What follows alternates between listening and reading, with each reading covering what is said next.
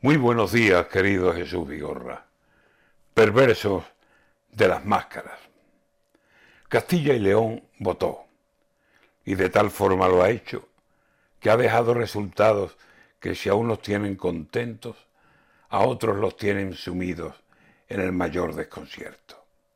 ¿Se acuerdan de aquel problema, un problema que ya es viejo, de tres monos y dos sillas y uno siempre sin asiento?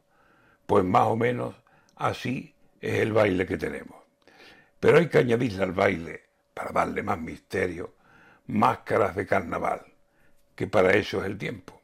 Hay para todos los gustos, con la cara de Mañueco, con la de García Gallardo, el de Vos, el rico nuevo, con la de Luis Tudanca, que es socialista, por cierto, con la de Pablo Fernández, que lleva aparte los pelos, y las hay con la de Igea, máscara de desconsuelo.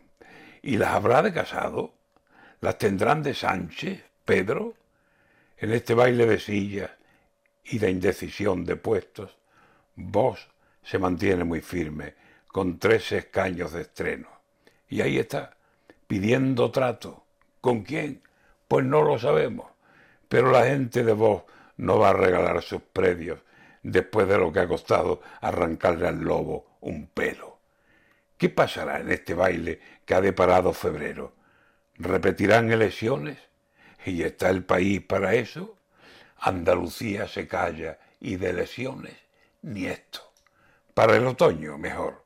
Para noviembre, bien lejos. Porque no está para bollos el horno en este momento.